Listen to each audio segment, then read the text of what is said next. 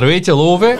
На гости ми е първият собственик на частен автосервис в България, Тинко Молов. Здравей! Здрасти, радвам се, че съм при тебе. Аз се радвам, че ми дойде на гости. Кой е най-големият, наистина най-големият проблем, който среща един собственик на автосервис в България? Как решавате проблема с кадрите при вас? А имате ли проблем с изсичането на кадри, след като ги образуват? И каква е всъщност реалната печалба от един сервис? Въпреки, че съм ваш клиент от много години, съвсем скоро се запознахме. да. Искам да разкажеш остатъка от представянето си сам. Първия, може би един от най-старите. За първия не съм 100% сигурен, но съм сигурен, че имаме а, издаден документ от а, Тодор Живко, че имаме право да практикуваме от 1274 година тази дейност в частния сектор, което по това време, за частник по време на социализъм е било доста трудно постижимо, но се, но се е случило.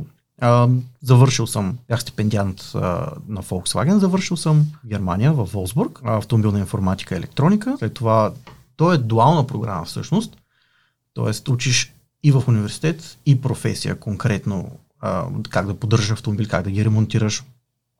В университета учиш пак как да ги строиш, как да ги произвеждаш. Не успях да се задържа много, не беше моята среда там в Германия и се върнах около 2017 година, а ти си бил наш клиент преди това. И затова сме се разминали с а, запознанство на място. А, и от 2017 година реално работя заедно все още с а, баща ми. Аз съм трето поколение вече в тази сфера, в този бранш. В град Добрич сме, аз съм родом от там, сервизът е бил там, местили сме се, доколкото знам, дядо ми е е предал тези услуги 70-80-те години по морето. Тоест, западните автомобили, които са идвали на почивка, те са ги обслужвали и от едно време му се носи славата на него. Аз тук не участвам още, на него му се носи славата, че е разбирал на западните автомобили. Това е чудесно. Като казваш, че не си напълно сигурен дали вие сте точно конкретно първия сервис, Да.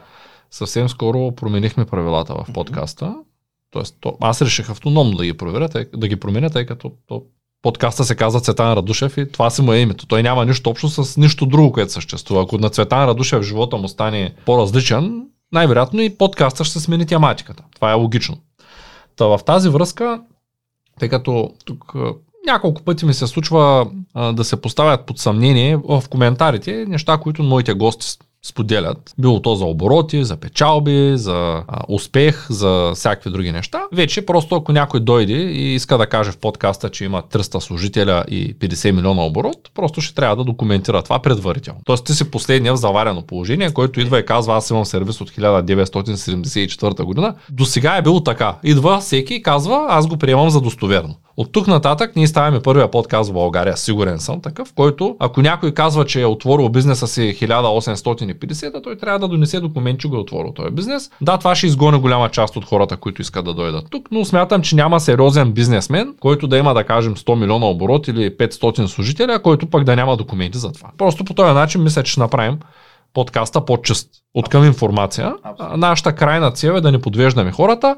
Искам да поканя зрителите да коментират и да напишат м- дали подкрепят това. Ако напишете подкрепям го, подкрепяте, ако пък не го подкрепяте, просто може да, да се развихрите и да напишете защо не подкрепяте това мое решение, веднага след като ударите палец нагоре. Как реши да се занимаваш с автосервис? Тъй като много често, когато някой ми каже, че се занимава с а, бизнес, който е три поколения, пет поколения назад, а, много често това е някак си провокирано от родителите му, които от малък са казали, а той момче ще стане механик, ще поеме длъжността на баща си, или той момче ще стане лекар, ще стане като баща си.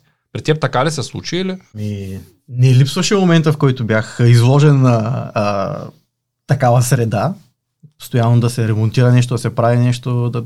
Голяма част на, на, на, на собственика на автосервис е, до живота преминава в сервиза. Това е факт. Като частник ти си длъжен да си обслужваш клиентите, да си обслужваш колите, да ги издаваш на време и липсата на, на родителя вкъщи води съответно семейството да отиде на работното място. И аз честичко висях при, при дядо, при татко. Но желанието ми беше съвсем друго. Аз да стана автомобилен дизайнер. Опитах се да, да се насоча в тази посока. Имаше и подготовка дори, но в интерес на истината а, имаше по-добра оферта за стипендия от Volkswagen, която е в а, техническата сфера. И аз на, на, на този етап от живота още се колебаех какво искам, дали да е нещо по-креативно или да е нещо, което е свързано с техниката. Предпочетох да, да бъде техниката, но там нещата просто се... Сноубол ефекта. Ефекта, лавинообразния ефект. Задвижиха се. Образованието ми хареса, а, нещата, които учих ми хареса, нещата, които практикувахме там ми харесаха. И момента, в който трябваше да избирам какво да правя от тук нататък, а, избрах да се върна вкъщи, да помогна на семейния бизнес, да продължи да се развива, докъдето успеем. Тоест не докъдето успеем, защото нали, малко по-амбициозни сме от докъдето успеем, но идеята ми беше наистина да се, да се завърна към, към корените, към това, което ми е стартирал все пак. Оттам започна. Добре, това е чудесно. Благодаря ти за изчерпателния отговор. Днешната тема е конкретно какви са проблемите в бизнеса с автосервизите, тъй като знаем, че има доста проблеми. Аз имам няколко клиента, които са мои клиенти, но аз първо съм бил техен клиент, така както съм при вас. Да. Ви, ти си клиент на Българска образователна кибернетика. А, всъщност в кои курсови си? Изкарах вече финансова грамотност, което ми помогна. Доста ми помогна в интерес на истината. Не Какъв само- ти е отзива? Нека първо за той да те попитам. Като... Какъв ми е отзива ли ми препоръчвам гласи на приятелите, още като го започнах самия курс, без да съм го завършил, започнах да го препоръчвам на приятели, поради простата причина, че първите две-три лекции бяха така доста отварящи очите. Неща, които да, знаеш ги, правил си ги уж някак си, обаче ня... не, не разбираш защо. И след време си се отказал да го правиш. Ощетоводяването всеки месец. Какво точно си изхарчил, колко си изкарал, къде е отишло. Да, всеки си води някаква сметка там, аз имам примерно еди апликация, записвам си еди си какво. Да, ама не е така. За когато започнем да го правиш доста по-конкретно, резултатите са доста по-добри. А, един конкретен случай, благодарение на групата, безплатната група в Telegram, Telegram, да, в Telegram, получихме, сравнително рано получих информация за фалиралите американски банки. И успях една не голяма сума, която беше предвидена за детето ми, да я вкарам в злато. Златото от тогава има ръст на 20%. Тоест аз успях да защитя парите на детето си от инфлация, точно благодарение на нещо, което дори не съм плащал за него, за една безплатна група, в която всеки може да влезе. Така че, определено препоръчвам този курс. Чакам с нетърпение сега май месец, след няколко, след две седмици да започне бизнес планиране, защото очевидно имам нужда от а, помощ в сферата на бизнес планирането. Нищо, че сме бизнес, който е от а, три поколения. Условията се сменят, бизнеса се променя, трябва адаптивност и човек трябва да се развива, трябва да учи. И това е нещо, което чакам с нетърпение. Планирал съм да запиша също и курса за лидерски умения. Хареса ми подкаста с... ам, С- аз, аз гледах също и с Ангел. И с Ангел Тодоров гледах подкаста и той ме мотивира най-много, да ти кажа честно. Въпросите, които зададе там, направо ме оставях като ударен така с мокър парцал. Си викам, чакай малко, това всичко касае пряко мен. Защото работейки там за, за Volkswagen, те имат много добре изградени кадри, те знаят как да си изграждат кадрите и някак си не усещаш, че лидера е добър. Но когато трябва да се върнеш, трябва ти да станеш лидер, усещаш, че ти липсват неща да бъдеш добър лидер. Добре, ти си учил в Германия. Да. Там не е ли образованието на топ ниво и когато завършиш автомобили, да се наясно как да се създадеш бизнес или по-скоро те са концентрирали конкретно към автомобилите и до там?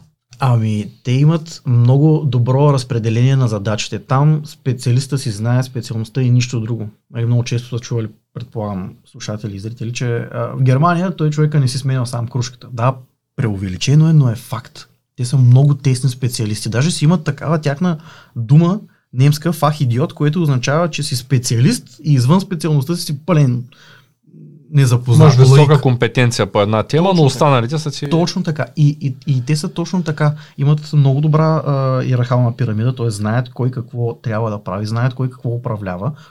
Има, има а, екип от примерно 20 на души, които разполагат с един менеджер. Над тях има менеджер, който управлява менеджерите. Над тях има друг, който управлява вече целият отдел. Структурата е изключително добре организирана и работи изключително добре. Не знам дали знаеш, те, германците така печелят Формула 1, когато започва цялото това нещо в, в, в люлката на спорта. Те печелят с организация, не с по-добри модели, не с по-бързи двигатели. Това идва в последствие. В преди военните, преди между първата и втората световна, те така печелят с добра организация. Планират пит-стопове, планират време за, смя, за смяна на гуми, за на, на, на, наливане на бензин и така нататък. Просто организацията им е изключително добра. Тоест ти осъзнаваш, че въпреки знанията, които си получил образовайки се в... Да, те са изцяло технически знания. да, имаш липси за управление на екип, създаване на кадри, планиране на бизнес и осъзнаваш, за разлика от по-голямата част от собствениците на бизнес в България, че без тези неща не можеш да създадеш един успешен бизнес. Или по-скоро не можеш да преобразуваш това в по-успешен, т.е. да подобриш нещата. Аз не само, че го осъзнавам, аз се опитах. Аз съм в България от 2017 година и се опитах да постигна а, по-добри резултати, базирано на знания, които имам и на начина по който мисля като инженер. Само, че ти сега виждал ли си някъде инженер да управлява фирма? Процесите са съвсем различни. Навсякъде виждам хора, които дори не са инженери, да са инженери. Да. Така това е съвсем нормално. Дори а, по-голямата част от, по-късно със сигурност ще стане дума за автосервизите, дори по-голямата част от автосервизите в България съм убеден, че никога не са учили това, което работят. Това са хора, които са отишли някъде, работили са известно време без да, такова образование, научили са как да сменят накладки и са си направили сервис. Това се е случило. Нали? С след 2-3-5 години практика са решили, че могат сами. Факт. Добре, това ще го оставим за по-нататък. А, искам да те попитам всъщност, кой е най-големият, наистина най-големият проблем, който среща един собственик на автосервис в България? Ами ти направо се даде отговора на въпроса. Липсата на кадри, липсата на образователна програма, липсата на допреди, не знам, може би 10 на години все още имаше техникуми, които бълваха някаква работна ръка, някак си образована, ня... нали, стандарта го няма, или поне извън София, защото в София мисля, че има ам, техникум, който е спонсориран от Форд. Мисля, че даже се казва Хенри Форд. Не, виж, това са доста, доста неконкретни думи, които използвам в момента, но в София знам, че има техникум, който а, образова работна ръка за сферата на автосервизното. За... Щом не го знаеш конкретно, това означава, че той не си върши кой знае колко ефективно работата. Поне с рекламата. Иначе щеше да знаеш. Щеше да знаеш, че кадрите при тебе идват от този университет, да Е, те речем. От София, от София надали е, ще дойдат до източна България на другия край на 500 км, но да кажем, че не са достатъчно. Не са достатъчно и липсва културата на, на образование в тази сфера. Нали, всеки смята, че ще изгледа 10 клипчета в YouTube, ще поработим в този сервис, ще придобие някаква, някаква сръчност и ще почне да се прави нещата сам. Което не е точно така. Нали? Може би до преди 10 на 15 години, когато автомобилите са били по-стари, нещата са случвали, защото е преобладавала механиката и с добро логическо мислене нали, ти ще се справиш с даден проблем. Но когато трябва да работиш на супер модерен автомобил, нали, под супер модерен, нали, за български стандарти това е една-две годишен, там вече се изисква доста по-специфични знания за, и извън механиката и в сферата на електрониката, на софтуера. Има си специфика. А защо според теб хората не искат да учат това, което ти се учи в Германия и да дойдат тук да работят? Каква е основната причина да липсва персонал? Няма кой да ги образува в България, добре, но тези същи хора от България могат да отидат в чужбина, да се квалифицират и да се върнат в България да работят. Това е абсолютен факт. Едно такова образование започва в Германия на 16 годишна възраст. Те имат така нареченото Реалшоле, което приключва с 10 клас. И оттам имат 3, максимум 4 години, за да си завършат професията, т.е. да си, да си вземат професията, държат държавен изпит пред немската индустрия по а, ИХК. Идва на български превода как беше точно. Индустриална камера, т.е.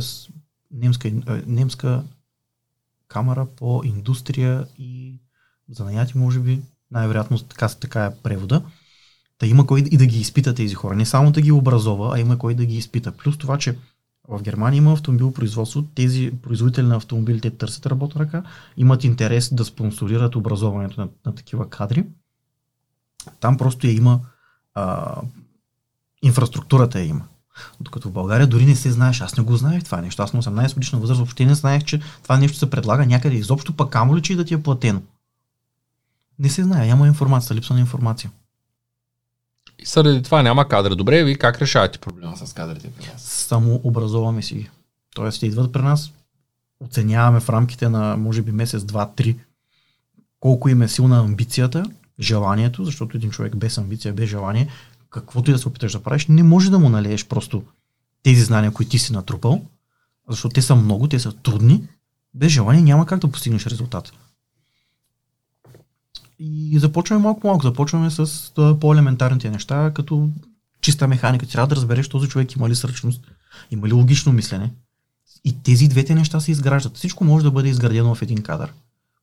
Аз нямам а, финансова грамотност, но ето, че с известни а, лекции, а, практика, упражнения, достигнах някаква. И с времето, ако продължавам да работя в тази посока, аз ще изградя още по-добра финансова грамотност.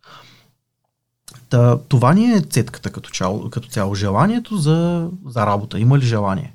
А имате ли проблем с изсичането на кадри, след като ги образувате? О, да, определено. определено. Там вече е въпрос на менталитет, според мен, защото а, много често един кадър, когато дойде и се понаучи на нещо, примерно прекара едни 5-6 години на едно и също работно място, той вижда, че аз знам вече доста неща, аз съм доста самостоятелен, той шефа ми върши по-малко работа от мен, пък аз взимам повечето пари от мен. Нали? Той, той така се го представя.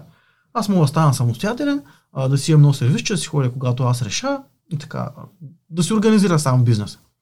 Много хора мислят така. По-добре да работя за себе си за примерно 2000 на месец, примерно, отколкото да работя на шефа ми за 1800 или 2300. Той предпочита да взема по-малко пари, да работи за себе си в сивия сектор. Да, малко по-късно ще стане да. дума и за сивия сектор. Това съм се го записал като, като основна пречка на вашите сервизи. Да, Тоест на големия бизнес, основната пречка е малкия бизнес, който не плаща данъци. Винаги абсолютно, това е така. Да. Но, добре ми, персонал е сериозен проблем навсякъде. Абсолютно. Аз посещавам няколко сервиза и почти всички са ми клиенти, само един не е. И виждам как абсолютно всеки, дори този, който не ми е клиент, се оплаква от едни и същи неща. С липсата на персонал, с изтичането на персонал, дори някои от моите клиенти се свиват като сервизи. Тоест бяха, като започнах да ги посещавам, бяха огромен сервиз, да речем, с 5 халета, после едното хале отиде под найем, после другото, дето прави техническите прегледи, затвори, после магазина спря да работи и те се работят вече, превърна се само в семейен бизнес, който са няколко човека, от, от бизнес с работници защото сметнаха, че е по-рентабилно да пуснат халето под найем с оборудването на други хора, които да работят и да се опитват да се справят с липсата на персонал, квалификация, проблемни клиенти и така нататък. И да вземат твърди пари от там. Те знаеш, че е много скъпо да оборудваш един сервис. По-добре да го дареш под найем, ако са читави хората, които ще го вземат и просто да вземаш едни гарантирани пари, без да имаш ангажимента към това. Факт е, да. а, особено ако са минали години и ти е омръзнало. Особено пък ако си стартирал бизнеса си преди 15 години, когато с магазини, да речем, когато авточастите са продавали спокойно на 200%, сега трябва да ги продаваш на 10, 15, 20 заради проблема с онлайн търговията. Тоест, това са други бизнеси, които са ти конкурентни. Добре. И виждам как всички те искат едно и също нещо, да намерят хора и да подобрят процеса. Е, това е горе-долу във всеки един сервис. И другия проблем, който виждам, сега ще попитам за него, са клиентите. Да, клиентите... Искам да ми разкажеш какви са основните проблеми на сервиза с самите клиенти. Тъй като е. аз като клиент имам следния проблем, сега ще го споделя веднага. Отивам при сервиза, който ми обслужва колата в Шумен единия сервис. Купих се преди около месец и половина нов, за мен нов автомобил, който не е нов. Все пак учим хората на финанси. Аз реших да си купя автомобил на газ. и купих си този автомобил, отивам да си обслужвам колата. И този проблем го срещам редовно и казвам, виж, искам само оригинални части в тая кола, без двигателното масло, защото го правят там определени хора, които не искам да ми слагаш масло от това, искам да ми сложиш масло, да кажем, на определена марка, това няма да казвам, няма значение, защото съм си харесал нея. След което сервиза, понеже ми попълват една таблица, за обслужването на колата. Моля колегите да изкарат таблицата, ако няма, че ме предоставя. И в сервиза виждам, че ми слагат наистина оригиналното масло на случая на скоростната котия, обаче ми слагат някакъв альтернативен, на някакъв альтернативен филтър. Пак няма да споменавам марка, който бил много добър, който бил като оригиналния. Аз казвам, добре, слагат ми масло за, да кажем, оригинално, грубо да кажем, 10 литра по 30 лева, 300 лева масло. Ще да кажем имам, повече, но да. Имам да кажем, даже за моята котия защото ми е стара колата, маслото е 16 лева на литър. На такава цена ми го даваха преди година, да кажем сега е поскъпнало да е 20-25, защото има голяма инфлация и там. Да, да, Добре, да кажем 30 лева. Тоест аз давам 300 лева за масло. Давам да кажем грубо 200 лева за труд. И да кажем, сте ми сложили филтър за 100 лева. Значи, т.е. аз давам 600 лева.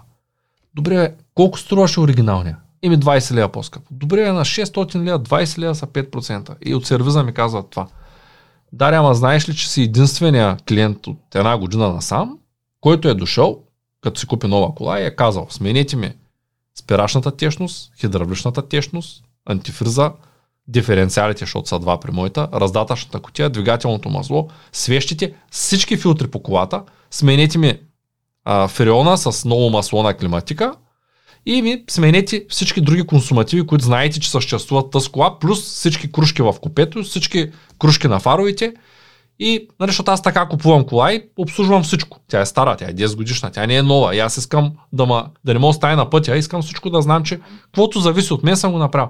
И това ми казват от сервиза. Ти си единственият клиент, който е дошъл и иска всичко да сменя.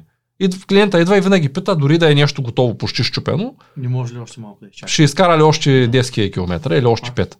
И, и това е проблема, който аз срещам с сервиза. И най-вероятно сервиза среща обратния проблем. Ще изкара ли още малко, но затова ти споделя. Ами, това, което ти си направил, по принцип, при Mercedes конкретно, има различни сервизни а, интервали, различни сервизни пакети. Тоест ти може да обслужиш сервис А, сервис Б, сервис С, т.е. едното е смяна на масла и филтри, другото е обслужване на масла и филтри заедно с маслото скоростната котия. Ти си решил, че искаш да си, за да, за да гарантираш качество, трябва да има проверка. За да има проверка на едно масло, аз трябва да ти пусна в една чашка, да изпратя в Германия в лаборатория, да анализирам какво има вътре, да знам какъв е живота на, на това масло и да ти кажа, е, сега изгубихме две седмици, знаеш, че е било за смяна. И да, и то ще ме струва колкото да сменя маслото. Да, да, да, да, да. Може би даже ще си по да смениш просто е така маслото, дори да е било сменено преди 10 000 км. И малко ще замърся околната среда, но пък ще знам Те кога е сменено. Маслата са в момента масово маслата в автомобилите са пълна синтетика и могат да бъдат рециклирани. Ага, т.е. не замърсявам чак толкова много с Ако се прави по правилния начин, т.е. по европейските предписания, да бъдат събирани. Тоест, ако не е гаражен сервис, който ще го излие от заря?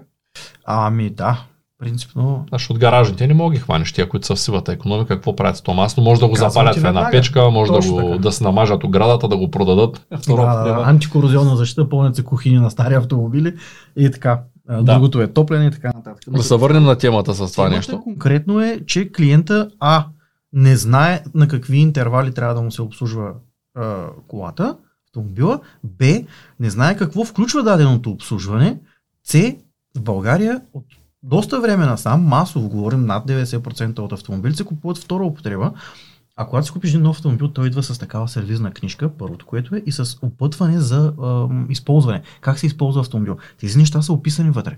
Да, те са доста дебели. на компютъра на колата пише сервис кой и просто като напиша моя модел и сервис D да речем, то пише какво трябва да сменя. Факт, не е нужно да съм супер високо квалифициран. Абсолютно. Има и предвид, че аз съм IT специалист. Нямам нищо общо с сервизите и го знам. Значи всеки може да го научи това. Нещо. Факт абсолютен е. Факт абсолютен е. Клиента. Аз говоря за, за, за култура. Т.е. тази култура на, на незнание е изградена с времето на база на това, че са купували предимно стари автомобили, които са нямали uh, опътване как се ползва и на колко време трябва да се опътва. Виж, той да има, аз да кажем, моята кола е внос от Америка и пише, че преди една година са сменени тампоните на двигателя а, преди една година и половина. А, има Carfax, който не може да се манипулира, надявам се. Тоест, там съм извадил официалната информация, където пише какво се е случвало с колата, къде какво. Пише във фирмения сервис на коя дата какво е сменено. И тъй като преди две години бяха сменени тампоните, колата е минала само 15 000 км, обаче тампоните пак бяха за смяна. При демонтажа ги помолих от сервиза да ми ги снимат и да ми ги пратят, защото не мога да повярвам, че оригинален тампон за 2 години и 15 000 км но ето факти, бяха произведени 2021 година тампоните, на тях пише кога са, оригинални бяха, защото пише оригиналните номера. И въпреки всичко бяха за смяна. Сега, дали колата се е карали много а, екстремно, дали е пренасена с контейнера, двигателя е бил напънат, нали, има много теории. Сега теория няма да развивам тук. Въпросът е, че бяха за смяна, без значение какъв сервис е на какъв интервал ги дадат, от, от официалния производител, може би, от, от производителя може да казват, че се сменят на 100 000 моите да са на 15, но като виждаш, че е проблем, Просто да, свързваш с клиента, обясняваш му, казваш му колко Другото е с, да кажем, аз се промених нивото на маслото в кутията, което се проверява там на определени градуси и не знам си какво. Да.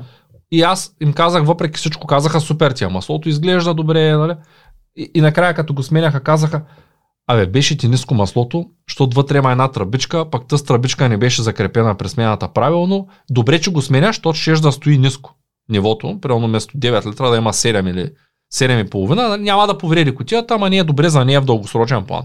Нали, Той се оказва, че ами не е чак толкова с голям разход, ако си купиш автомобил, който ти си предвидил предварително. Аз за това ще помоля да поработим върху програма за това, върху курс за това човек как да си планира правилно покупката на автомобил. Виждам, че страшно много хора си купуват кола, която не могат да си позволят.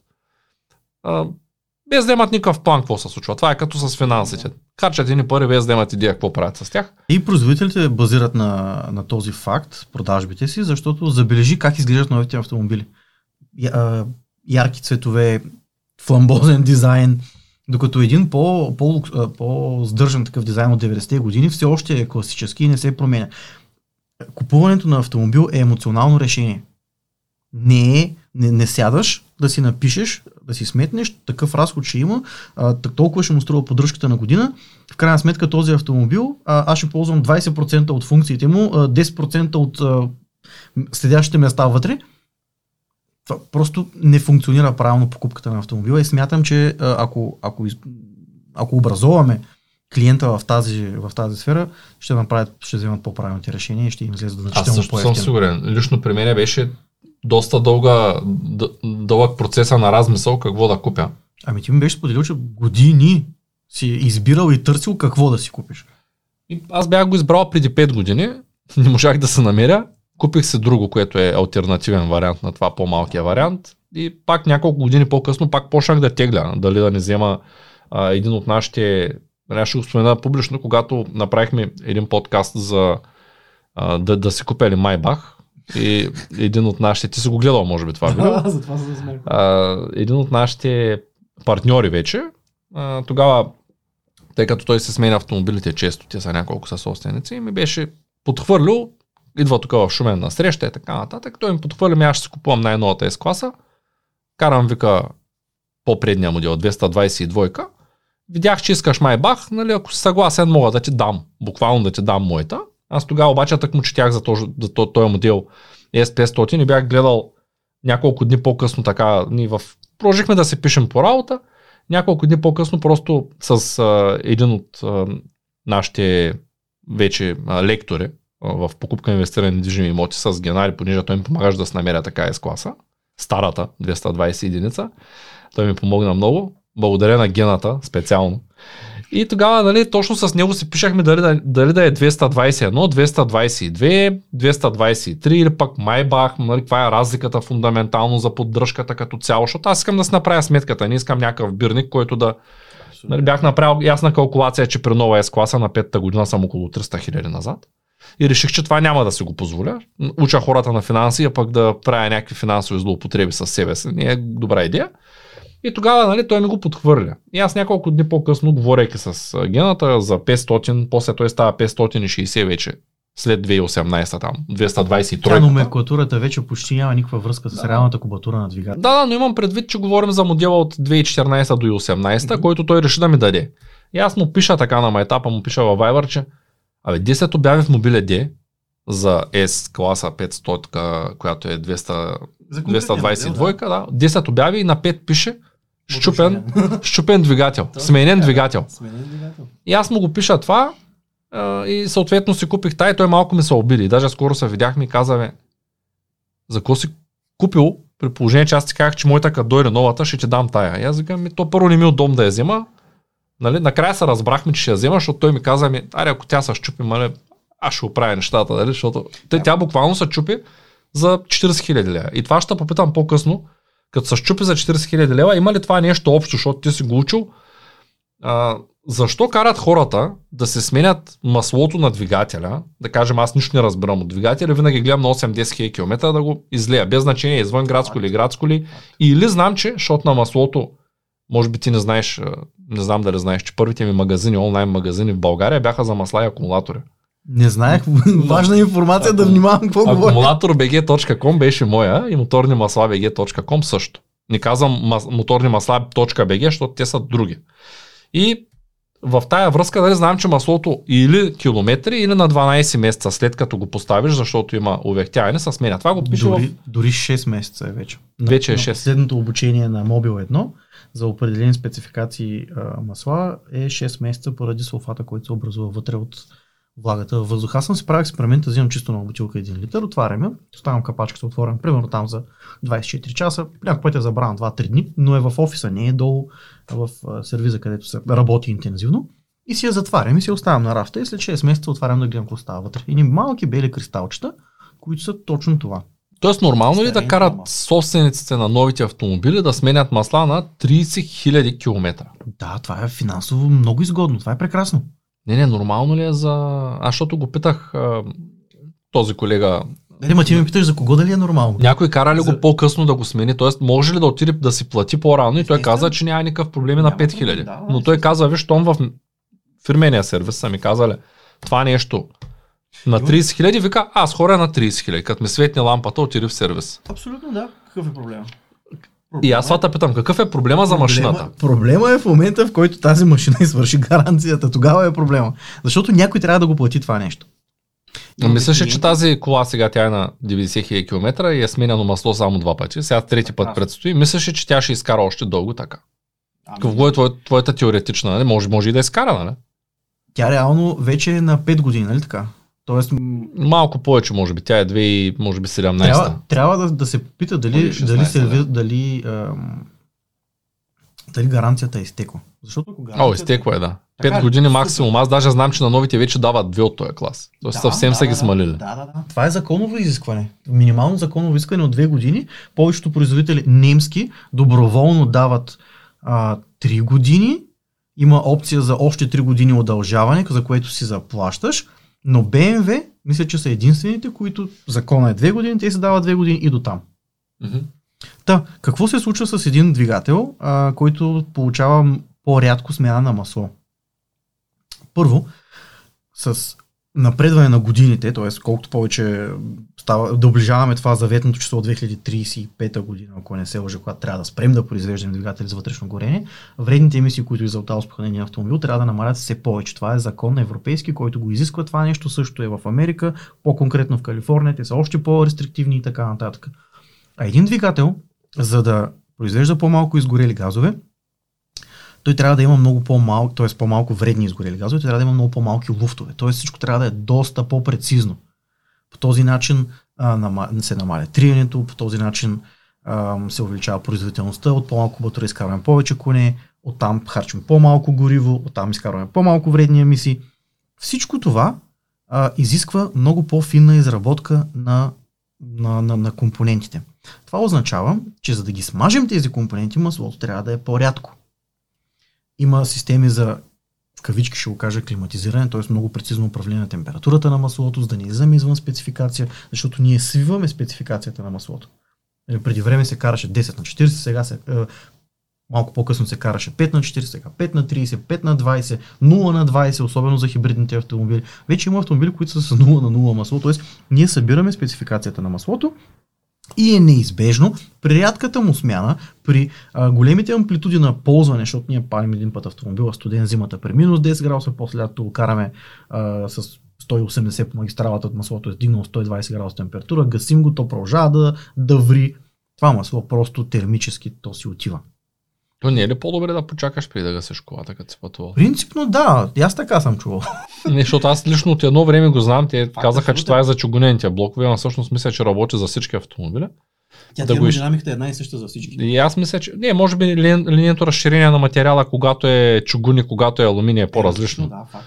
Но въпросът е, че от едно време знам, че когато си карал, карал, карал, по-добре да изчакаш една-две минути, да си сигурен, че охладителната течност е минала там и горе-долу е слязло до нормална температура. така, да. Особено ако си чуваш перката, не гасиш докато не спре. Еми, те затова, да кажем, след 2005, 6, 7 година, Перката автомобилите, продължава. да, точно така, 10, 15, 30 секунди, дори по-новите модели след 2008-2009 имат допълнителна електрическа водна помпа, която продължава да върти цялата супа вътре, за да се охлади.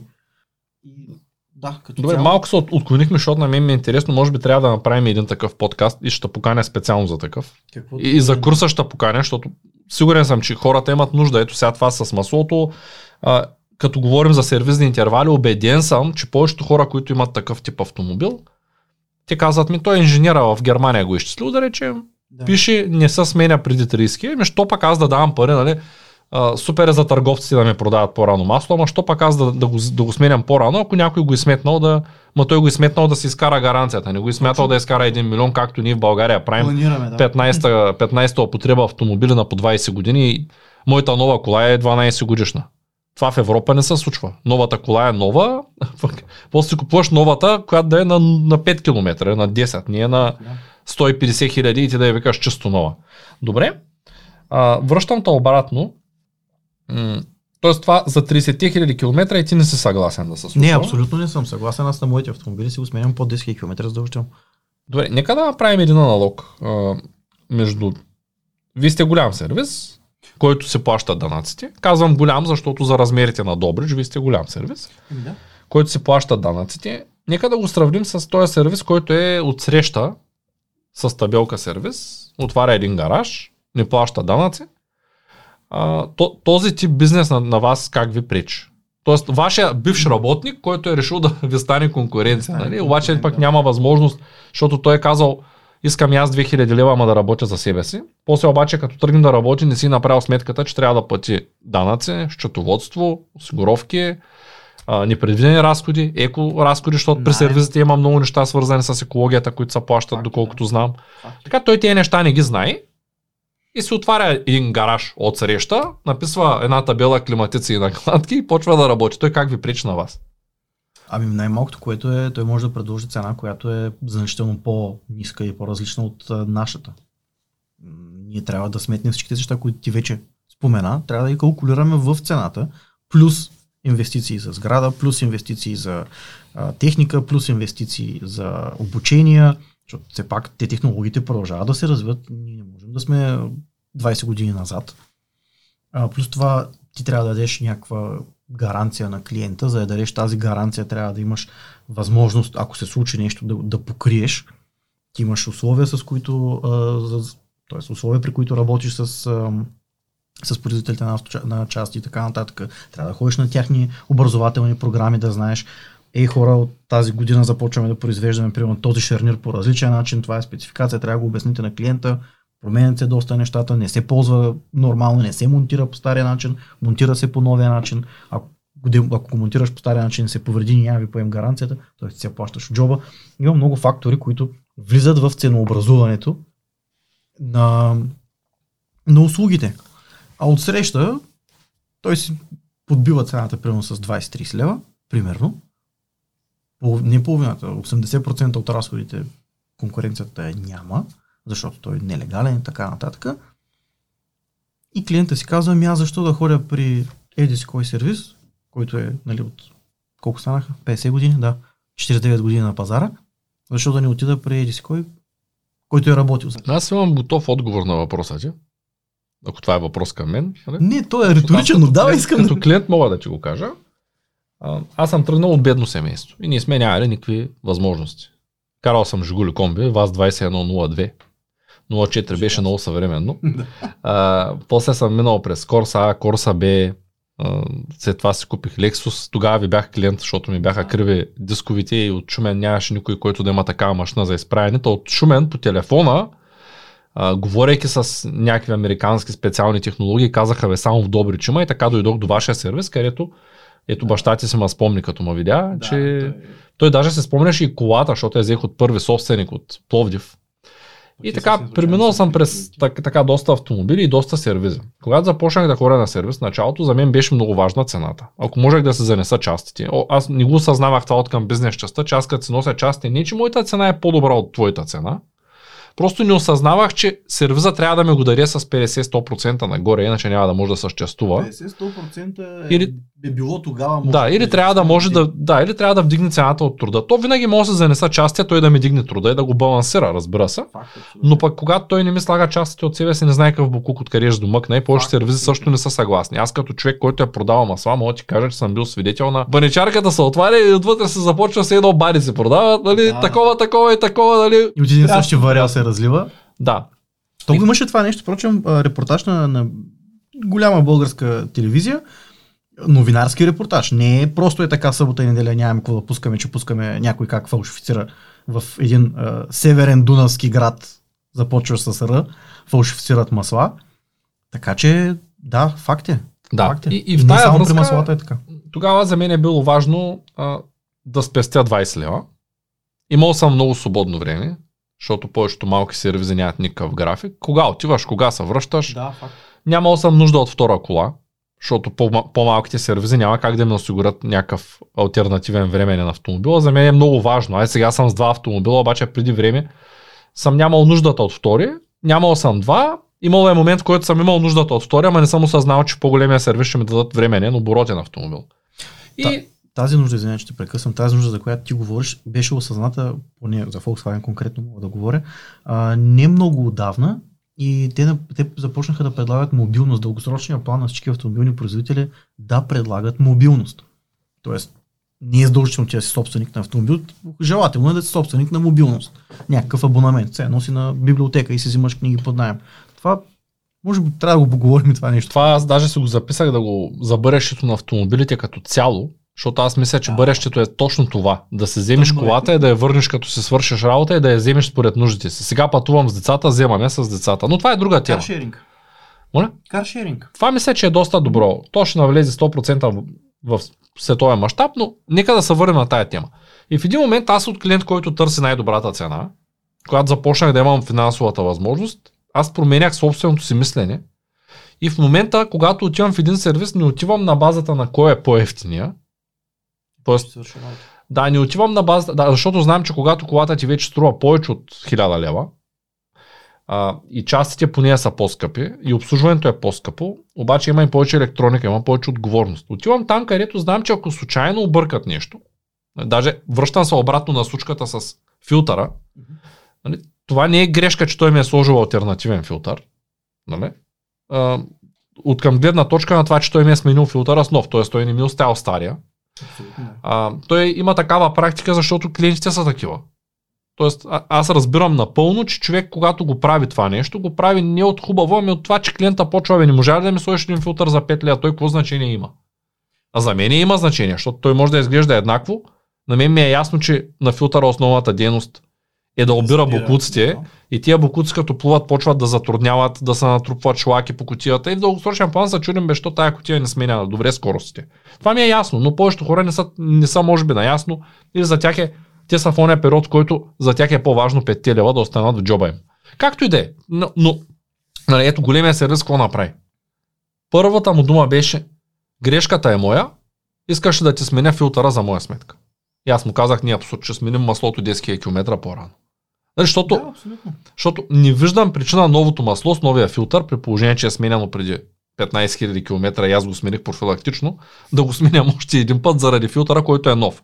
Но, нали, големия сервис пое отговорност. Ако големия сервис беше щупил нещо, веднага ще да каже, а, това го щупих, Най-вероятно щяха да го сменят без да ти кажат да си имаш новата част, само да информират. Виж, а, да, големия го прави купено така. Е, край. Сменено е. Да. А малкия се- казва, ми виж човек, той не стана, Щупи се. щупи се, Да, то не стана, Стават грешки, да. Факт, И ти съгласен. трябва просто, нали, ако частите са, да кажем, частта ти е 500 лева, труда е 50 и купи си нова, ще го сменим, Да, нали, няма ти вземем пари. И, и това е нещо, когато нямаш възможност, изглежда много примамливо. Когато колата ти е ефтина, отново изглежда примамливо. Когато обаче вече си цениш времето и когато колата ти не е толкова ефтина и ти имаш възможност, със сигурност е много по-добре да получиш услугата, да отидеш в истински сервис, казвам истински на тия, които хорат да се образоват, тия, които имат апаратурата, тия, които са инвестирали, а не тия, дето въртят един ключ гаечен и това е. За съжаление, много хора са така. По-добре е и за клиента, по-добре е и за сервиза, по-добре е и за економиката, защото така отиват тия данъци в, Бълга... в България, в държавата и държавата работи. Тя идеята не е сега да сочим с пръст, ти не правиш така, ти, ти правиш грешно. Идеята е да се намери начин общото ниво да се вдигне. Т.е. нивото на клиента да се повиши, нивото на конкуренцията да се повиши. В крайна сметка няма нищо лошо в това да има пак да са много сервизите, но да са добри, да са качествени. Дори при голямата конкуренция, ситото пак ще бъде голямо, пак ще, пак ще останат тези, които го правят правилно, качествено, клиента отива при тях поради ред причини. Подобряваш услугата към клиента, което е най-важното. Клиента е този, който те храни. И за това е важно всичко да е насочено към самия клиент. И да, окей, нека да ги има тези, които работят по в Германия, до, до съвсем скоро, може би 2010, когато аз заминах, почти е нямало или процента на частните автосервизи, малки автосервизи от този тип гаражен, е бил много малък. След известно време, а, понеже се движех в такива среди, осъзнах, че има хора, които се отказват от работа си в голям а, сервис представителство и започват да го правят на частно, защото те могат да се направят счетоводство сравнително елементарно на тяхното ниво. Има ги доста от нещата описани в интернет там, кое, колко, часа, колко е трудовия час за а, дадена смяна. Те могат да си го направят всичко това нещо да се го калкулират сами и по този начин да намалят, понеже разходите на едно лице е, е по-малко от на 20, могат да намалят крайната цена към клиента. И това нещо, т.е. този начин на работа и в Германия за да, за да се среща често. Но тези хора първо са грамотни, т.е. те са го изучили, второ знаят как да направят и калкулацията, т.е. и изчисленията. Има, как да кажа, има е тази пазарна ниша, тя винаги ще има, няма проблем. Но а в момента масово клиентите се вършат обратно към лицензираните сервизи, точно защото не могат да си, малките сервизи не могат да си покриват грешките, гаранциите и така. Има и нещо друго, че големия сервис привлича големите клиенти. Когато някоя фирма иска да, да я обслужиш, тя няма как да отиде в малкия, да. не може да вземе фактура, не може нищо да направи. Тя е вързана. А, и в тая връзка, нали, то винаги има клиенти за тия, които са в сивата економика, Да, да, да. има клиенти за тия, които са лоялните, големите. Проблемът тук е как да образоваш ти клиента си. Да, да може да вземем правилното решение. Да, а това е проблем. Наистина проблем. Това е проблем. Особено ти, с ти си доста добре запознат, подготвил си се, имаш си таблица, кое искаш да обслужиш, как се обслужи, кога е обслужил, с каква техника, т.е. не с каква техника, с а, какъв консуматив, имаш парт номера, да знам, че се записваш, което е изключително важно. Сега, не е нужно всеки един да, да достига този. А знаеш защо съм стигнал до това положение? Ами, защото си патил. Защото имам сервизи, с които съм работил в миналото, които нямат програма и не знаят на моята кола кога какво са обслужили. И аз ги питам кога сменихме маслото и те казват, ти трябва да имаш лепенка. И добре, ама лепенка мога ли да имам за маслото, за филтъра, за фирона, за антифриза, за всичко лепенки. И другото е, че много често самия сервис ме е съветвал. Аз така и реших да сменям всичко по колата си, не защото имам излишни пари. Да. А, обслужването на колата ми излезе 12% от стоеността на колата.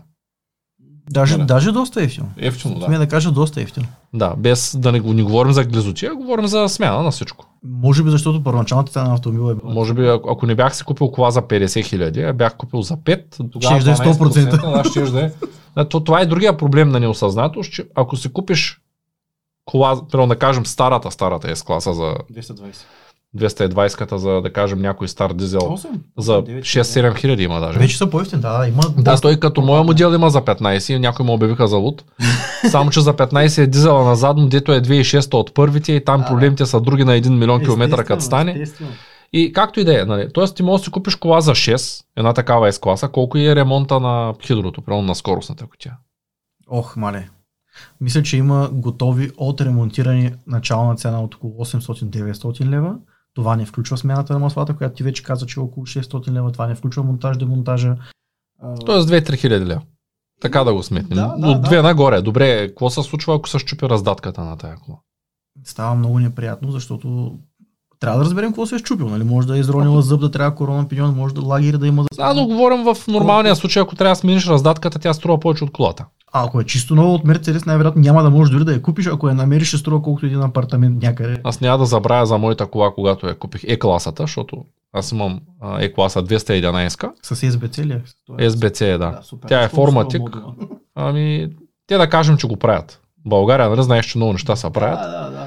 Но тогава ми казаха, че раздатката ми е за смяна и бях проверил, че аз купих колата за 13. Бях проверил, че раздатката ми струва 13 500. Да, около 6-7 хиляди евро. Така, та общо взето, когато човек не се направи правилно сметката, аз пак, пак казвам, че имаме нужда от такъв а, образователен продукт в БОК, който да е конкретно за как да се подготвиш а, да, Да си планираш правилно автомобил. колата, да, защото сега може някой наистина да иска S-класа и да има само 6000 лева в банката. Тя не е за него, защото на тая S-класа за 6, аз съм сигурен, че ако обслужиш една 220 така, както аз обслужих 221, пак ще дадеш 4-5 хиляди лева. То пак има антифриз, ферон, Да, разбира се. а, всичките тия консумативи, Това са консумативи. са Е-класата, по-евтини. на Е-класата ми маслото, даже мога да ти кажа, че С-класата е по-ефтина за обслужване за консумативите, говоря, защото да кажем на Е-класата са ми сложили две свещи на цилиндър, на, е, на S-ката има една. На Е-класата събира повече масло и повече антифриз на, и повече фреон, защото тя е по-стара година, 10 години по-стара е, Факт. Не оптимизирано това, което ти говориш за него. Климатичната система, да. И се оказа, че всичко събира по-малко литри, а цената на консуматива. И се оказва, че ако ти имаш възможността да купиш новата кола, да кажем 220, 223-ката, която е примерно 2- 2020 година, консуматива ще ти е същия като цена. Или някакъв близък, да речем. Говоря за консуматив, не за части пак. Да, нека ги, да- защото там модулите са сигурно съвсем много и, и повече и по-скъпи, но идеята е, че ако ти не, не си образован, какво да очакваш, а, е много лесно да си купиш един приятел си купи миналата година, няма да забравя, Аусмица Лонг. Много е лесно да си купиш такава за 7000 лева на 15 години и в същото време е супер лесно тя да се съсипе. И да дадеш още 10 000 за... Едно видене сервиза. Еми, да, Само той, за добър ден. той добре, че има пари. Да е жив и здрав. да И, и така да дава, дава, дава и писа, писа, писа и стигнахме до кола за 7 плюс 10 ремонти и я продаде. Я даде на следващия, който съм сигурен, че има същия проблем сега. Защото тя като е станала на 1 милион километра, няма връщане назад. Най-елементарната сметка, която сега искаме и така просто да, да кажем на тези, които нас слушат и ни гледат, най-елементарната сметка е. Погледни колко е струва тая кола чисто нова. Ти си купуваш 6 класа, която чисто нова е струвала 120, 30, 50 хиляди евро. Може би малко повече конкретно тая. Тази конкретно може и повече да е прав си. И следващия момент, такава същата я има за 15 000 лева. Каква е разликата? 20 пъти разлика. Обслужването е? обаче не е паднало. То е Точно същото. така, точно така. Как така този автомобил от високия клас, където собственика първия е имал възможност да се обслужа и е обслужвал най-вероятно по правилния начин, как тази, този автомобил е слязал толкова ниско и клиента, който може да си я позволи за едва-едва събраните, не обвинявам никого, нали всеки има право да си избира автомобил, Да. както си. За 15. Да, как този човек си позволи да обслужа по същия начин, като първия собственик. И то оттам идва и проблема в сервизите. Ама служи ми китайски филтри, ама служи ми ефтините свещи, ама те свещи, бе, я ги духни, почисти ги с шкурката, чукни ги малко с чукчето и ги върни обратно, защото нямам сега как, как ще дам аз 200 лева за свещи. Еми Да. ти си купил кола, дет нова струва на 200 хиляди, нормално е да дадеш 200 лева за свещи в крайна сметка. Даже, даже е ефтино. Даже ми се струва, да. Добре, а, нека да се върнем тогава на сервизите. А, реалната печалба от един сервис. Много хора казват, сервиза е много скъпо. Ужасно скъпо е. И аз ще го сменя пред блока, нали? Виждал си ги тия со, собствените майстори. Това е забранено със за- закон в Германия, впрочем. Ами той в България даже и да се миш колата е забранено, ама аз ги виждам по мивките с кофите все още. Аз ги виждам таксиметър шофьор на стоянката с литър половина шишенце и с гъбичка за миене на чини, как си мие. Така че това какво е забранено е ясно. Въпросът е какво правим ние като хора. То най-вероятно е забранено и да те обслужват в такъв сервис, който няма касов апарат. Защото ти като клиент си длъжен да вземеш касов бон. Абсолютно. Тези неща са забранени. Въпросът е кой как го спазва. И каква е всъщност реалната печалба от един сервис? В цифри ли? Проценти. Не, не, недостатъчно. Ами, м- искам малко да помисля, защото би първото, което е, много зависи дали града е голям, дали е малък, как е разпределено в годината, защото много хора си мислят, е, ми те, аз съм ходил там лятно време, като се върна от Германия, така да отида да ги видя какво правят. Но те се убиват, те имат 20 коли отпред, пък са 5 човека, как, как се разпределят работа, не ги знам. Те я чупят лева. Така си мисли масово човека. Добре, окей, обаче ти изволи си примерно януари, февруари месец, когато по принцип работата е по-малко. Първо разпределението на приходите на, на целогодишна база излиза така, че между пика и, и, и, и минимума разликата е трикратна. Тоест, когато си в България на закон не е писан, че масово фирмите до май месец работят за да излязат на нула, от там нататък евентуално започва някаква печалба. Аз бих сложил грубо 1% от може би 70 до 75% разходи, може би. Всичко това заплати, данъци, може и да е по-висок процента. Даже съм склонен да, да твърдя, че е по-висок процента. И целогодишно средно, средната ти печалба е около 10 на 15% от, от оборота. Да. Така смятам. Тоест на пръв поглед а, някой плаща 500 лева за обслужване Да.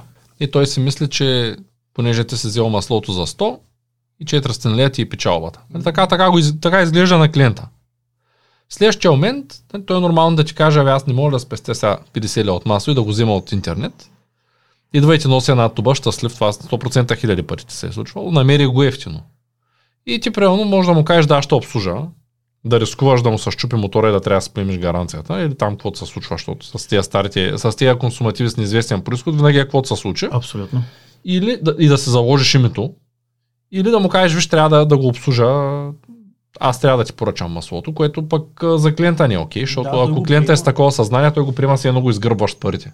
Той го, той го приема, а, точно все едно се опитваш да го грабиш, а ти просто след това като му обясниш защо, как, той клиента първото, което е не е виждал никога един тест на масло. Какви, какви тестове преминава маслото. Второто, което е, той дори не чете етикета. Аз съм имал случаи, когато клиент идва при мен с туба, купена от супермаркет за хранителни продукти, нали, той си купува маслото и вика, ще му го налееш ли това масло. Аз му казвам, аз не мога да нося никаква отговорност.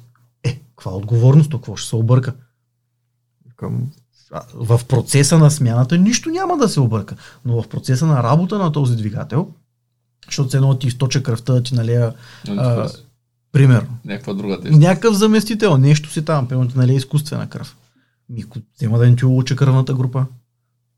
Ако вземе със сири това нещо сърцето и показваш, нали, извинявам се за, за израза, ама това е, това, е, това е сравнението просто.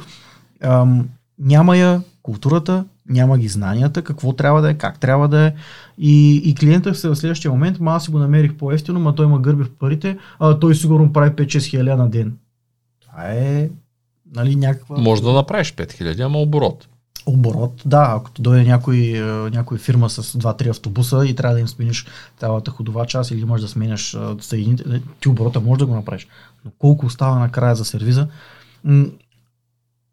Веднага давам числа, които човек може да ги провери. В добрите си години, когато работих за Volkswagen, Volkswagen имаха годишна печалба от 3,7 до 4,3%. Това са хора, които оперират с милиарди и тяхната годишна печалба е от 3 до 4%. Има сериозна конкуренция, съвсем нормално. е. То е сметнато. Това ти казвам, че няма как сервис да прави 50% печалба. Няма как. Е, то няма, няма такъв бизнес в момента в света, който да прави 50-100% печалба. То Освен, всичко над 10% е супер. освен софтуерния, ако си успял да станеш сериозна компания, образователния, той, който е свързан с, да кажем, продукт, който няма отзаре суровина. Да кажем, ето образователния е такъв. Аз затова на времето се насочих към него. Нали? Те много хора ма линчуваха и казаха, е, ти като печелиш толкова много от дропшипинг, Що правиш клипчета? Що правиш клипчета? И аз им обясних веднага, че ако имам 10 клиента на един курс, да кажем, който струва 500 лева, това са 5000 лева оборот.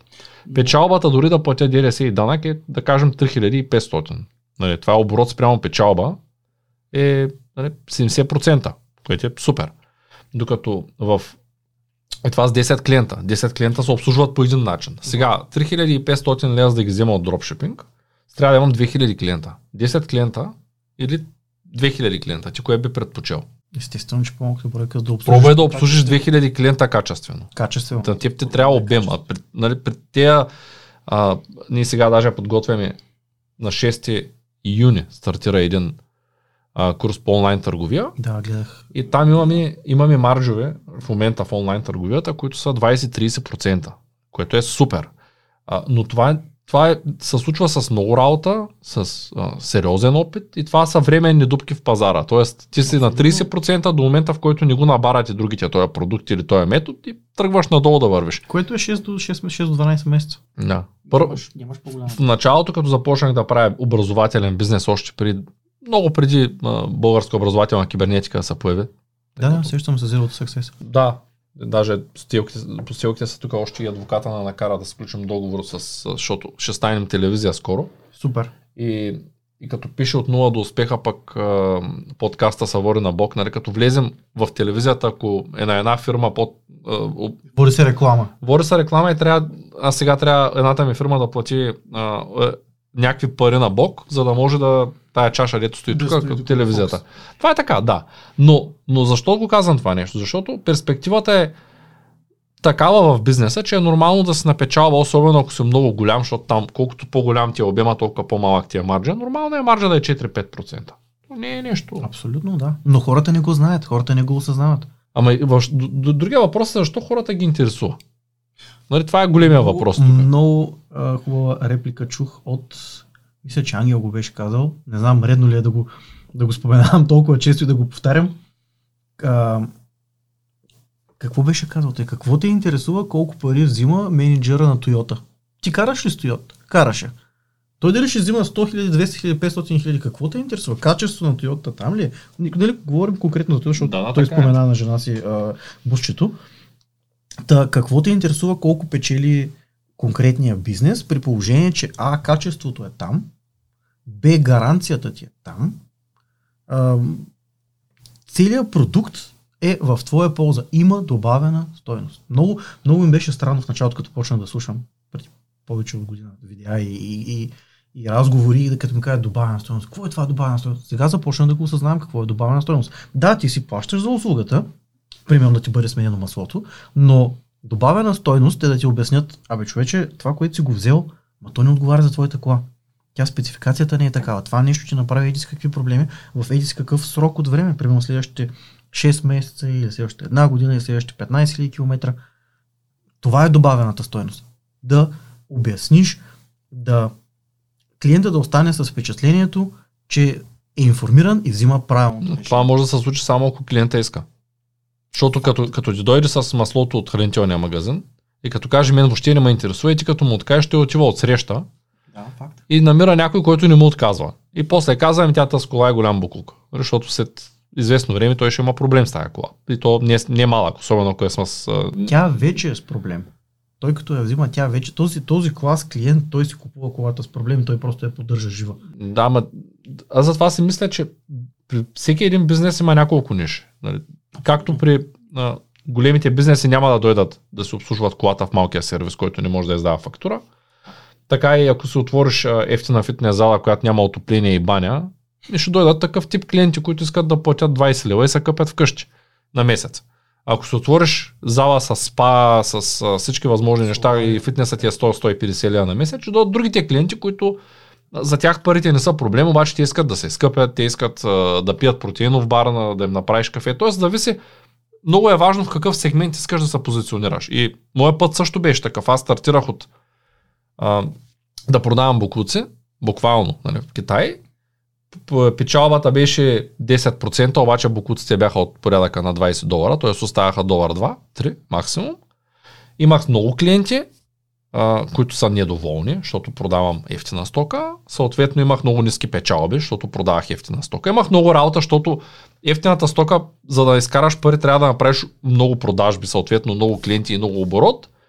И в един момент, като се покриях загубите, се оказа, че съм задънен на улица. Тоест, и сега минаваме на обратния бряг, в който по-добре продай нещо качествено, което 10 години го ползва клиента, а, дори при по-малък процент печалба, то ти като имаш добър продукт, уникален на пазара, и в същото време и той е скъп, то ти можеш с 20-30 клиента да спечелиш много повече пари, да им обърнеш повече внимание, да им дадеш повече добавена стоеност, отколкото иначе с 2000.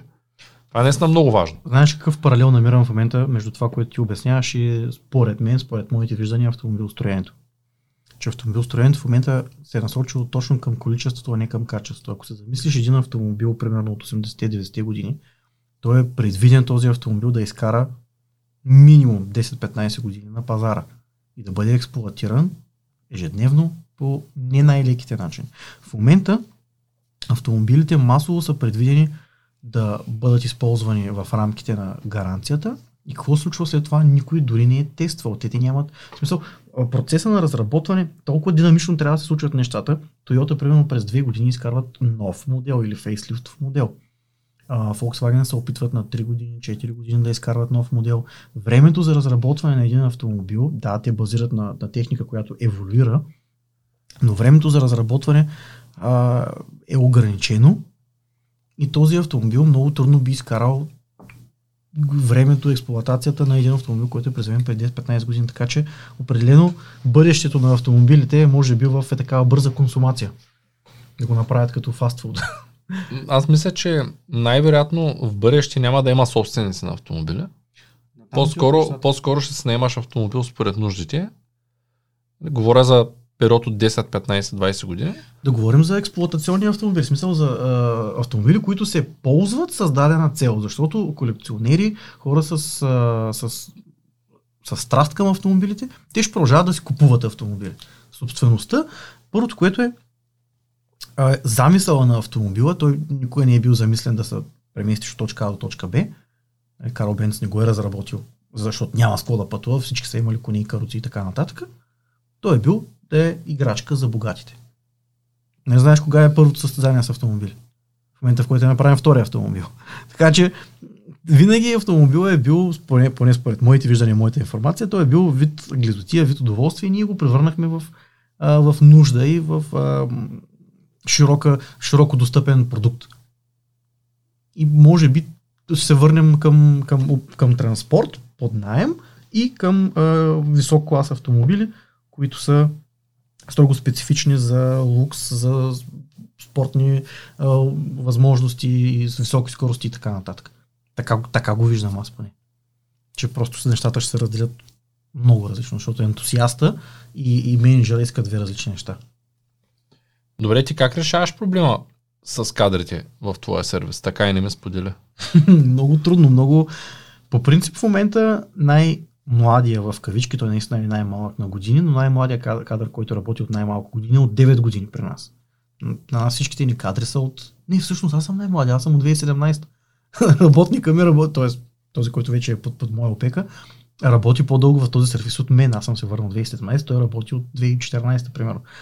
Опитваме се да намерим хора с желание, да ги обучим, да ги задържим с условия, с а, а, възможност за развитие. Много е важно да се даде възможност на разви, за развитие, но желанието е най-важно. Имали сме всякакви случаи а, от а, барабанисти, хора, които така са музиканти, идват да, просто да пробват, защото те са го завършили това нещо в техникум, но не са били в, а, Точно, те, няма, в играта. Няма практики, просто практиката вече а, пишат ефективно, разписват и тя не се случва. Имали сме и случаи, в които а, един специалист, който е походовач, аз той е точно така от техникум взет изпратен за практика, хареса му, остана при нас и 22-3 години вече е при нас. Тоест той е дошъл на 16 години и в момента е на 36 Тоест, ако се наложи рязко да намериш 5 нулев човека... Шанс. Нулев шанс.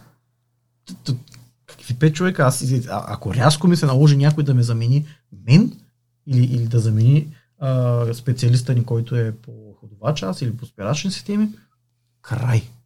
Ако този човек трябва да излезе в а, 6-месечен болничен, не дай си Боже, просто няма откъде да го вземеш този. Или пък един месец отпуска и почваш да отлагаш клиентите за след месец. Ами не, ние се стараем.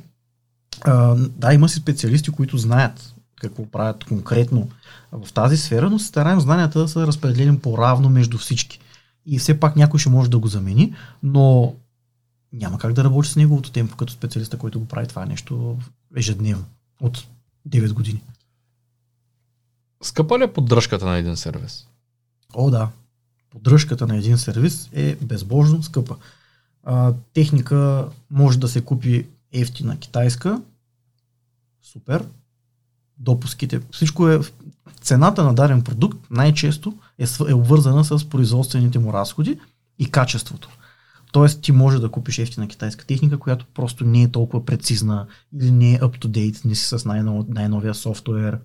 А, следователно, качеството, което даваш на клиента, ти няма как да го компенсираш, няма как да, да стреляш с а, пушка с а, фишеци и да отстреляш Елен, примерно. Трябва ти качествен инструмент. Качествен инструмент е скъп. Качествен инструмент е изключително скъп. Този конкретно, за който ти си идвал от Шумен 126 км до Добрич през магистралата, дай Боже, тогава да е имало. А, този, този инструмент а, ние го взехме, бяхме мисля, че вторите или третите в България, които решиха да инвестират в тази сфера. И най-често този инструмент не се ползва защото ам, клиента, говорим конкретно за изправяне на дискове, те могат да се, да се изкривят поради неправилно ползване от клиента или неправилен монтаж. Най-често се ползват поради неправилен монтаж. Да, но тази техника колко ти е струвала, да речем, знаеш ли?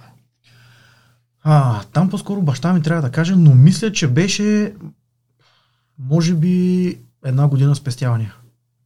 В смисъл, голяма инвестиция си беше. Една година, една година сте работили за това нещо. Да, да и купи. после да кажем, вие взимате 100 лева за изправяне на диск. В момента да, тогава цените са били дори по-низки. Тогава беше 100 лева за двата, аз се спомням, защото предните оправихме. Пак е имало значение какъв е, какъв е бил диаметър. Да, Еми, не, не бяха много малките. Да, Аз именно. карах Lexus тогава. Ако да са кажем... били перфорирани с...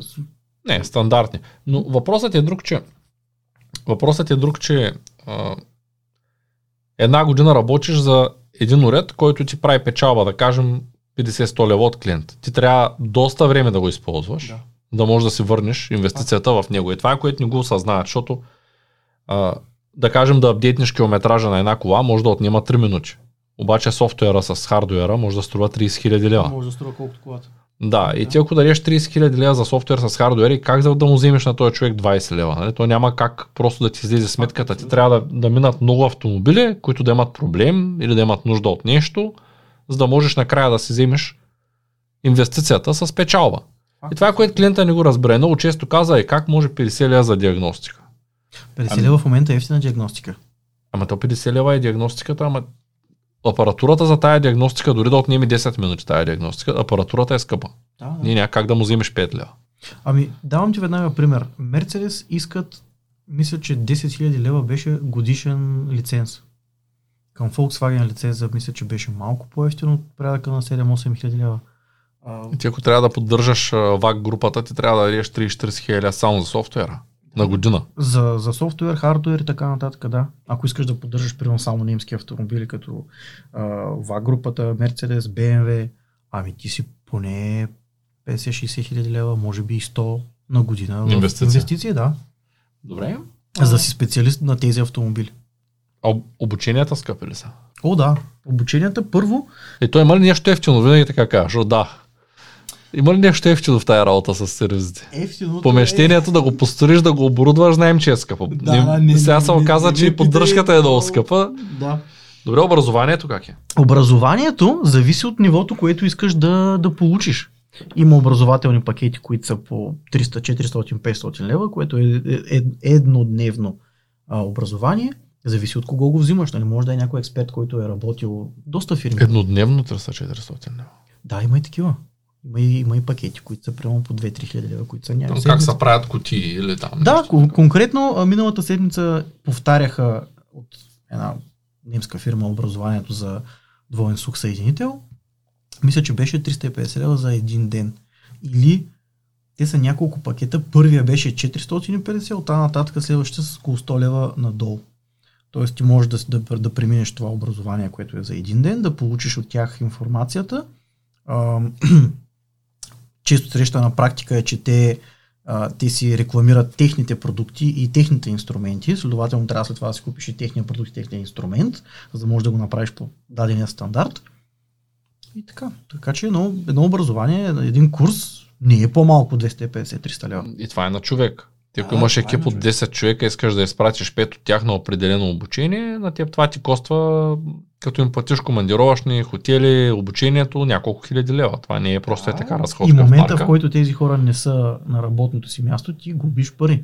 Да, да, То ти винаги загубата е двойна, да. Естествено. Тоест, това, което го плащаш и това, което не го плащаш, много горе е Въпреки, че не знам дали знаеш, но правилният вариант е в, винаги в заплата, в бизнеса, в каквото и да е, в самата структура на организацията. Но не знам дали знаеш, че трябва винаги да се предвижда в организацията време за обучение, което да е от работното време на хората. Поне ние така правим. Тоест един менеджер, когато няма работа, ние не му даваме административна задача да отида да оправя фактурите, а му казваме, добре, ето това, това и това има като продукти, ние ти осигуряваме за тези продукти средствата, почвай да учиш. И той учи в работно време.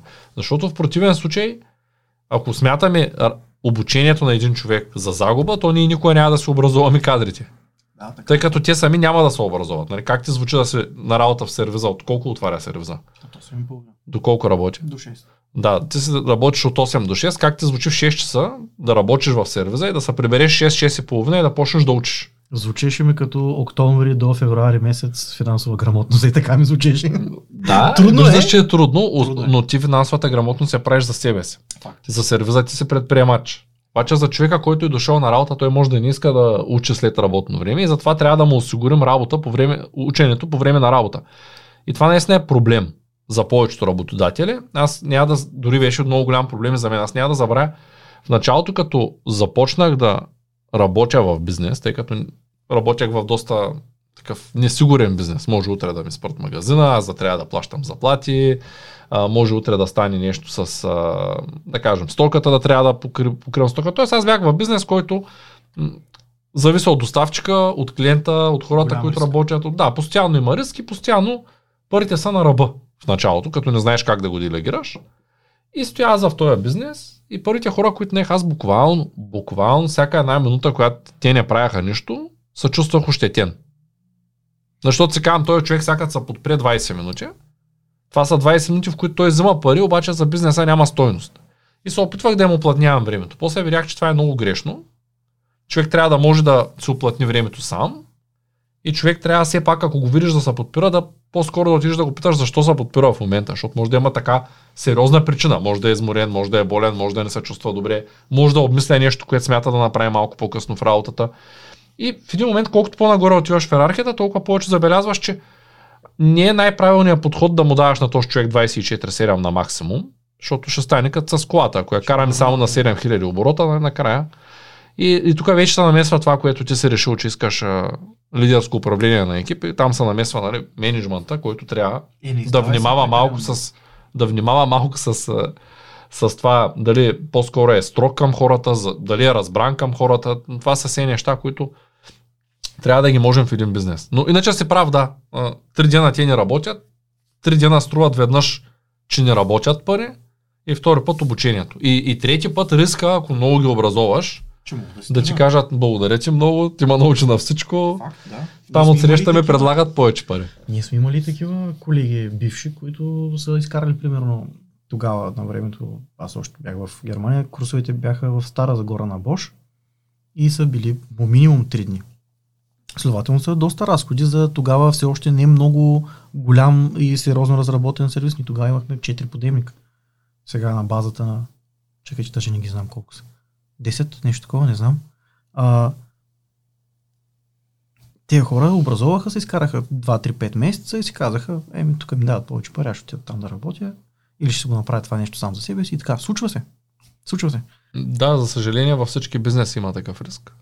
И трудно можем да се предпазим от този риск, освен ако нямаме компания, която хората да са там заради компанията. Ако те са там заради компанията, тогава докато в сервиза е малко по-трудно да им осигуриш такава среда, в която те да се чувстват част от, от средата. О, не, напротив, даже много по-лесно. Е, тези, които са от години с тебе, да, но новите. Не, аз, аз смятам, че знам как мога да мотивирам един нов работник, който идва при мен с желание. Те най-често идват при мен с желание, защото нали, ние ходихме преди да се състезаваме така любителски така нататък. Това ги интересува, това ги вълнува.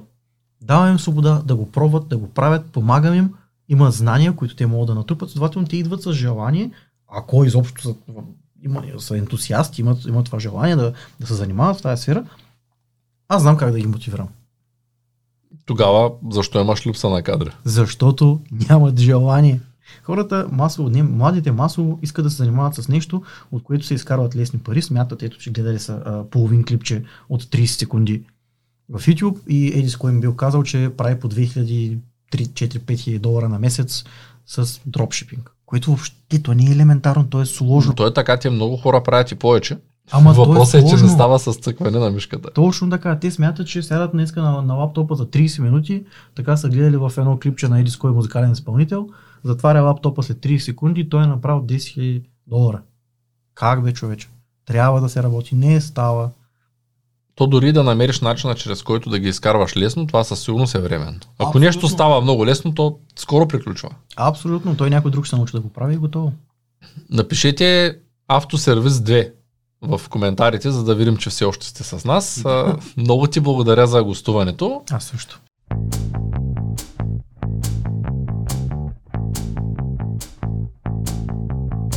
Това е От нула до успех Твоят подкаст за бизнес и развитие. С мен Цветан Радушев.